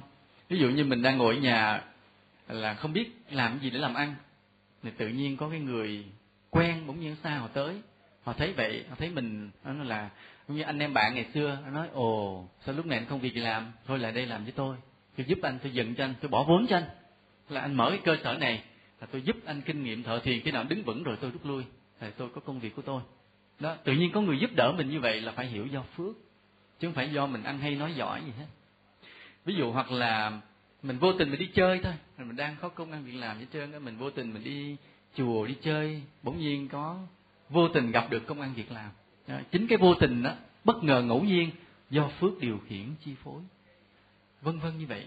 Là có nhiều cái may xảy ra trong cuộc đời mình là do phước. Phước tạo ra điều may mắn. Chứ cái điều may không phải là ngẫu nhiên nó tới chúng ta nhớ như vậy. Phước tạo ra sự khôn ngoan. À, trên đời này đó có người khôn người ngu. Người khi gặp một công việc á mình giỏi sắp xếp tính toán cái mình làm thành công. À, mình khéo léo chăm chút là mình kỹ lưỡng mình thành công. Cho nên cái người mà kỹ lưỡng là cũng là người có phước đấy. Còn cái người hời hợt á là không tính không toán không chu đáo là người ít phước nha bởi vì không khôn.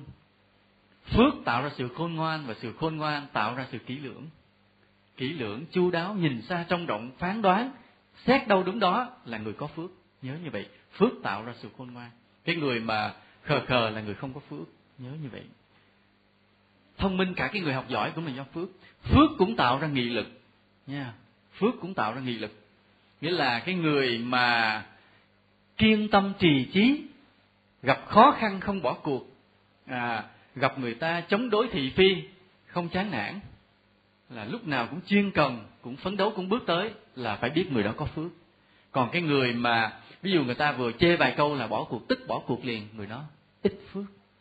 Ví dụ mình bây giờ mình đang mở một cái trang trại à, mình trồng cái loại cây đặc biệt rồi có người lại nói mày tham lam quá sống mày đủ ăn rồi còn mày đặt đầu tư thêm. Nghe người ta khích câu thôi thằng nó nói tức giận không thèm làm. Tức là người ta nói sơn câu mình bỏ cuộc tức là mình ít phước còn cái người mà ví dụ người ta nói xấu trở ngại là muốn mở trang trại gặp bao nhiêu cái khó khăn mà vẫn kiên trì vượt qua rồi thành công luôn, phải biết rằng là người có phước. Cho nên phước cũng tạo ra nghị lực. À còn cái người không có kiên nhẫn, không có nghị lực thì nghĩa là người không có phước. Bây giờ chúng ta hỏi nhau vài câu. Nói tại sao mình thấy có những người hiền lành mà khốn khổ, còn mấy người hung dữ sao giàu sang? Có không? Có, phải không? Thì chúng ta trả lời thế này. Hiền lành có nhiều loại hiền lành chứ đừng thấy ai hiền là tốt. Có người hiền mà thụ động, thờ ơ, không hại ai mà cũng chẳng bao giờ giúp ai. Thì cái người đó nghèo là đúng hiền, ví dụ nó chửi tạt có mặt cũng chả thèm trả lời. Không giận, người đó đúng là hiền. Nhưng mà thấy người bên nhà, người ta nằm dãy đành đạch, sắp sửa chết mà cũng đứng dòm không giúp. Thì cái người đó đúng là là hiền như vậy thì người đó khốn đốn là phải. Cho nên hiền nhưng mà phải tốt phải giúp người. Cho nên nó tại sao người đó hiền mà khổ? Bởi vì hiền cái kiểu đó đó thì mà thấy người ta khổ không giúp mà thờ ơ thụ động quá thì hiền khổ là phải. Như vậy một trường hợp hiền mà thụ động thì người đó đúng hiền phải nghèo. Còn mà cái người hiền lành mà gặp người ta hoạn nạn làm ngơ thì cái này quả báo còn khủng khiếp hơn nữa. Ví dụ thế này. À, ví dụ mình à, đi qua con sông thì người này rất là hiền lành. Ai nói gì cũng cười chả bao giờ giận ai. Bỗng nhiên có thằng bé rớt xong nó la cứu. Cái đứng nó nhìn đứng nhìn mình nhìn xung quanh không thấy cứu rồi mình cũng không làm gì hết, đứng đó, không không la. Ú ớ, đứng không la rồi bé tự nó chết luôn. Thì sao? Cái người đó hiền nhưng mà kiếp sau á, có mắt mà như mù, có miệng mà câm không nói được luôn. Bởi vì thấy mà không làm gì để giúp, có miệng mà không biết la để người khác tới cứu. Nó gặp người ta trong cơn nguy hiểm, khốn khổ mà không giúp, không gì hết. Hiền cái kiểu đó là kiếp sau khốn đốn vô cùng luôn. Mặc dù hiền nhưng mà cực kỳ khốn khổ cho nên đừng tưởng hiền là tốt nha. Hiền mà hiện kiểu đó là thôi đừng hiền. Rồi có một người vậy, hiền, ví dụ kiếp trước người đó có tu, nhưng mà kiếp trước nữa nó có tạo nghiệp. Ví dụ thế này, ví dụ có một tay đó, trước đây là ăn cướp. Cái đoạn đầu đời còn khỏe mạnh đó, hai, ba mươi tuổi là gia nhập một cái đám cướp, chuyên môn kỳ cửa, dí dao người ta, lấy đồ người ta đi. Giao nghiệp nhiều vô cùng. Cho đến năm ba mươi năm tuổi, giác ngộ, hiểu được đạo, sám hối quăng gươm là vào chùa tu hành vào chùa tu hành rồi là tự đầy đọa mình. Làm những công việc nặng nhất là đi bữa củi nấu cơm, bưng từng thao đất lại đắp những cái lỗ hổng trên đường. À tức là chịu cực đầy đọa thì qua kiếp sau cái người đó trở lại là một người hiền lành. Phải không? Bởi vì nhờ cái đoạn đầu từ 35 tuổi cho tới 60 tuổi biết tu trong chùa, cho nên trở lại mang cái chủng tử đó trở thành con người hiền lành. Nhưng mà gặp người ta làm sao? Người ta ăn hiếp, người ta đánh, người ta đập để trả lại cái quả báo một đoạn đầu đời đã đã làm cướp. Đó, như vậy. Đây là trường hợp hiền, mà bởi vì hiền đoạn sau, nhưng mà trước đó có một giai đoạn dữ. Nên bây giờ tuy hiền, cũng phải trả quả báo cái đã, rồi sau đó cái phúc nó mới đến sau. Đó, nên nói là tại sao người đó hiền mà khổ? Bởi vì ba trường hợp, thấy không? Trường hợp vì hiền mà thờ ơ thụ động quá. Vì hiền mà thấy người ta hoàn nạn không giúp. Trường hợp thứ ba là hiền, nhưng mà trước đó có một giai đoạn đã giữ còn một trường hợp hiền mà trả quả báo thê thảm nữa là vì cái hiền của mình mà người khác bị tổn hại. Ví dụ như thánh găng đi hôm trước vậy, có một lần có người phật tử hỏi hỏi chúng tôi, nói, thưa thầy, con của con nó hỏi câu này. Hỏi, trong đạo phật nói nhân gì quả nấy, tại sao thánh găng đi của ấn độ là người chủ trương bất bạo động? Giành độc lập cho ấn độ bằng cách là bất bạo động. Ai đánh mình mình chịu chứ không đánh lại. Để mà giành độc lập cho ấn độ, tại sao cuối cùng là bị bắn chết?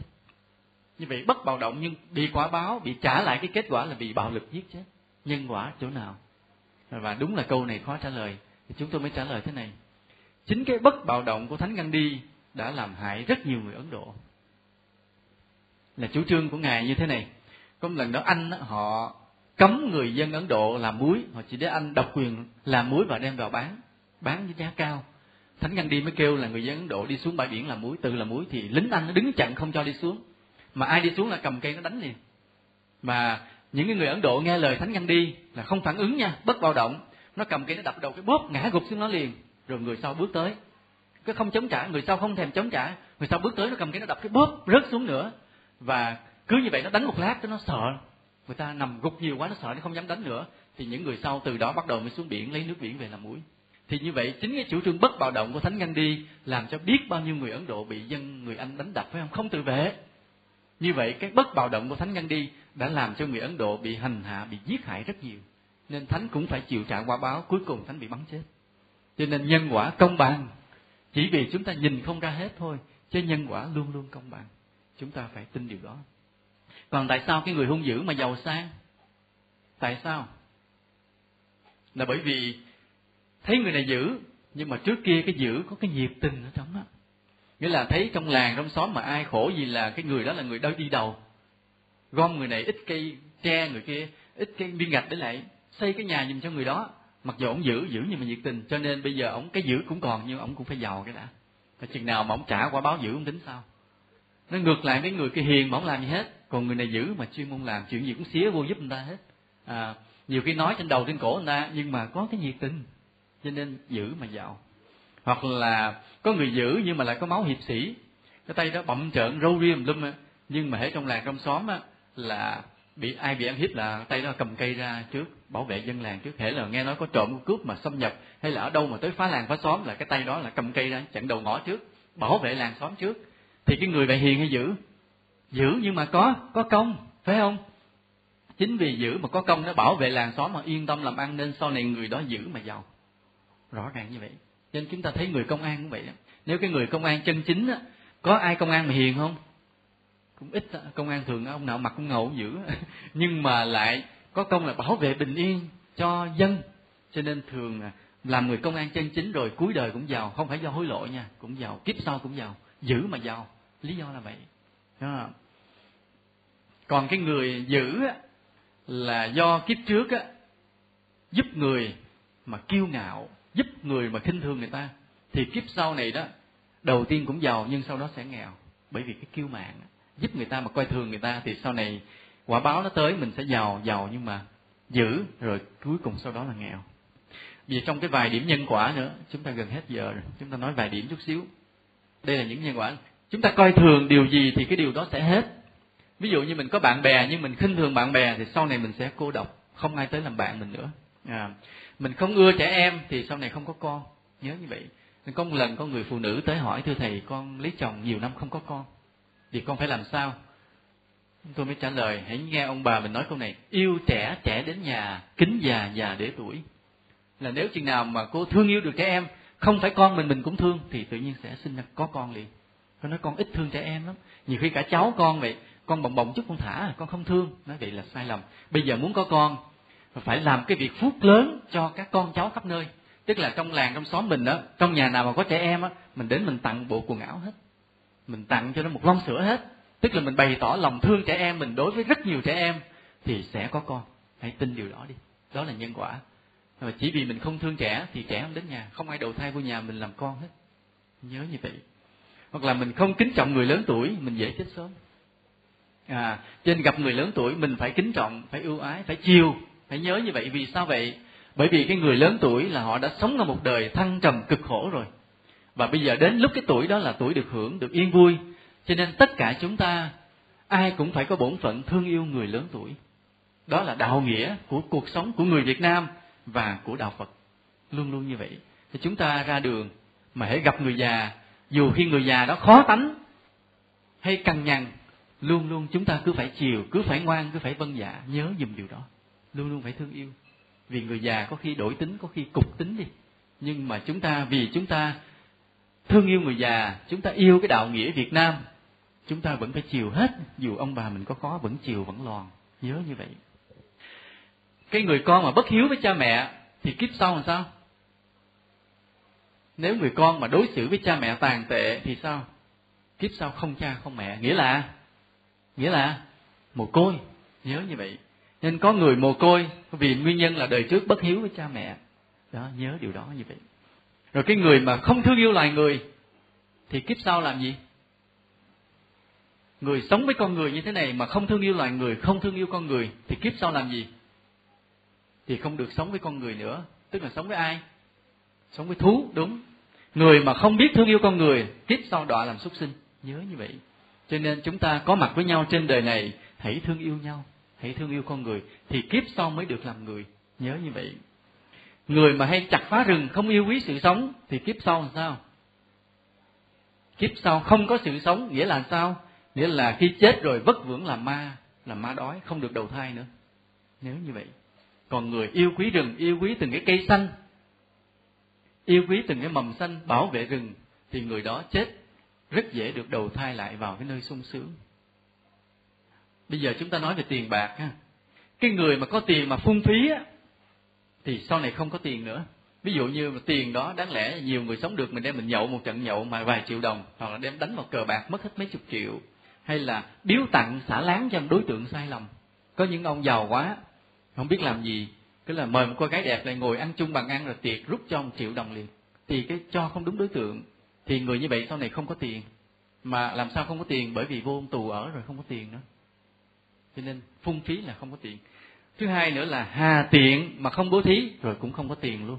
Ví dụ trong nhà mình đó, mình giấu trong nhà mình được trăm triệu, thấy người nghèo không chịu giúp, thì sau này trăm triệu đó mất luôn. Bởi vì người mà hà tiện cũng sẽ mất hết tiền. Người phung phí sẽ mất hết tiền, người hà tiện cũng sẽ mất hết tiền. Chỉ có cái người nào mà sử dụng chính xác, vừa tiết kiệm mà vừa độ lượng, tiêu dùng cho mình thì hợp lý giúp ai đáng giúp thì giúp, thì người đó tiền bạc từ từ tăng trưởng hoài.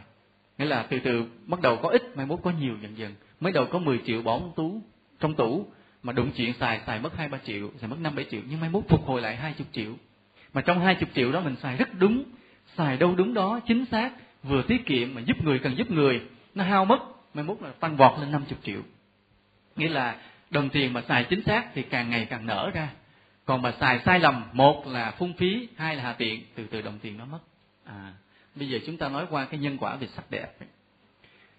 Cái sắc đẹp là điều rất quan trọng, cái mặt đẹp là điều rất cần thiết trong cuộc sống này, cũng là điều hãnh diện, là cái phúc của mình. Nhưng mà cái tâm ở trong là cái nhân, mà cái tướng bên ngoài là cái quả. Tâm đẹp thì mặt sẽ sẽ đẹp. Chúng ta nhớ nhân quả như vậy. Chúng ta hãy soi gương và nhìn gương mặt mình để biết cái tâm của mình nếu ngày đó mình soi gương mà thấy mặt mình đẹp, biết rằng thời gian qua cái tâm mình đẹp. Còn nếu mà mình soi gương mà thấy cái mặt mình như thị nở, thì biết cái tâm mình là là thị đẹp. Tâm rất là hẹp hòi. Nên vì vậy, muốn có nhan sắc đẹp thì hãy tu dưỡng nội tâm cho đẹp. Đừng có tốn tiền đi sửa sắc đẹp. Để tiền đó làm việc nghĩa, mặt sẽ đẹp. Đẹp một cách bền bỉ luôn chúng ta muốn đẹp mà chỉ lo chăm sóc bên ngoài thì sau này mình sẽ tàn tạ nhiều hơn. Cho nên là cứ một lần mà chúng ta khởi một cái tâm thương người là mỗi lần mặt đẹp lên một chút. Mỗi lần mà chúng ta giận hờn một con người, mặt mình xấu đi một chút. Đó, cứ như vậy đó mà biết điều chỉnh sắc đẹp. Nha. Mỗi một lần chúng ta lạy phật, mặt mình sẽ đẹp đi một chút. Mỗi một lần chúng ta khinh thường một con người, mặt mình xấu đi một chút. À. Mỗi một lần chúng ta kiêu ngạo cho mình là hơn mặt mình xấu đi một chút. Cứ mỗi một lần chúng ta hạ mình khiêm tốn tôn trọng người khác mặt mình đẹp lên một chút. Đó đó là những phương pháp mà thẩm mỹ tuyệt vời nhất. À cho nên là không có cái phương pháp thẩm mỹ nào đẹp bằng cái phương pháp nè thương người nè tôn trọng con người nè lễ phật nè giúp người. Đó là cái thẩm mỹ tuyệt vời nhất. Chứ không có ông bác sĩ thẩm mỹ nào bằng cái phương pháp đó hết. Đó, như vậy nha. Thời giờ thì đã hết rồi thì chúng ta nói thêm chút xíu ý nữa thôi. Là có những khi chúng ta không có công ăn việc làm thì theo nhân quả như vậy chúng ta cứ kiếm việc thiện mà làm nha. Là mình cứ đi làm việc thiện mai mốt tự nhiên mình không bị thất nghiệp. Ừ, nhớ như vậy. Còn khi có việc làm rồi mà mình làm thờ ơ lười biếng thì sau này sẽ mất việc. Khi làm việc phải biết tận tụy. Ngoài cái công việc làm ăn hàng ngày còn phải biết làm việc thiện thêm thì cuộc đời mình cứ hanh thông lên dần dần. Hôm nay chúng ta nói chuyện với nhau về ý nghĩa khổ vui và một số cái quy tắc của nhân quả. Để từ nay chúng ta biết hướng cái cuộc đời về nơi mà mình muốn, ha, mình muốn mình đẹp, thì hãy thương người hiền lành. Muốn mình giàu, sử dụng tiền bạc cho chính xác. Muốn quả báo tăng lên nhiều lần, thì hãy bố thí giúp người với tất cả tấm lòng.